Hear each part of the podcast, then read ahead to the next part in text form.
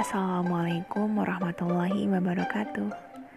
Halo, apa kabar semuanya? Semoga kabar kalian baik-baik saja ya. Dan tentunya semoga selalu dalam lindungan Allah. Berawal dari salam, kemudian saling mengenal, semua terjalin menjadi cerita indah dan panjang.